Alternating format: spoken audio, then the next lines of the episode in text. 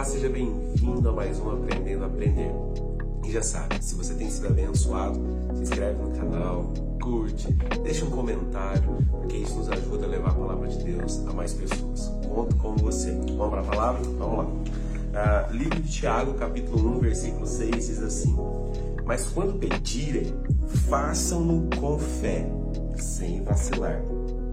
Pois aquele que duvida é como a onda do mar empurrada e agitada pelo vento.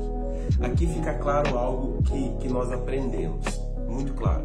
Você deve pedir, você deve clamar ao Senhor. Pedir, pedir e dar-se-vos-á já é um princípio ensinado às nossas vidas. A gente tem que ter entendimento. O pedir faz ter direito a apresentar uma listinha de supermercado ao Senhor dizendo assim, ó, eu preciso disso, disso, disso, disso, isso. Pedir é, é, é, direcionar a sua oração com foco naquilo que é a sua necessidade.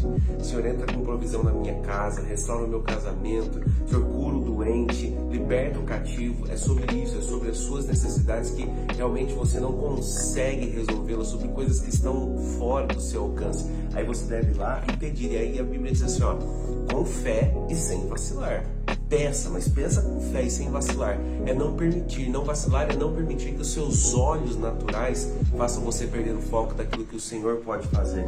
Não vacilar é parar de olhar segundo a sua perspectiva e olhar sobre a perspectiva do Pai, dizendo assim: não, essa é uma situação que talvez para mim seja difícil, mas para Deus não é. O meu Deus é um Deus de impossíveis. É parar de olhar segundo talvez a tua ótica e dizer assim: puxa, como é difícil. Não, para Deus não é. Ele é Deus de todo poder. E ainda assim a palavra nos diz assim: ó, não seja como a onda, a onda que é levada de um lado para o outro, assim como ela, ela é agitada pelo vento.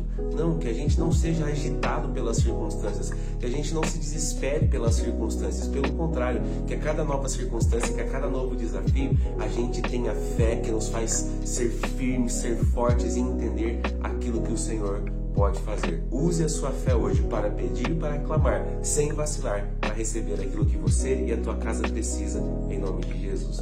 Deus te abençoe.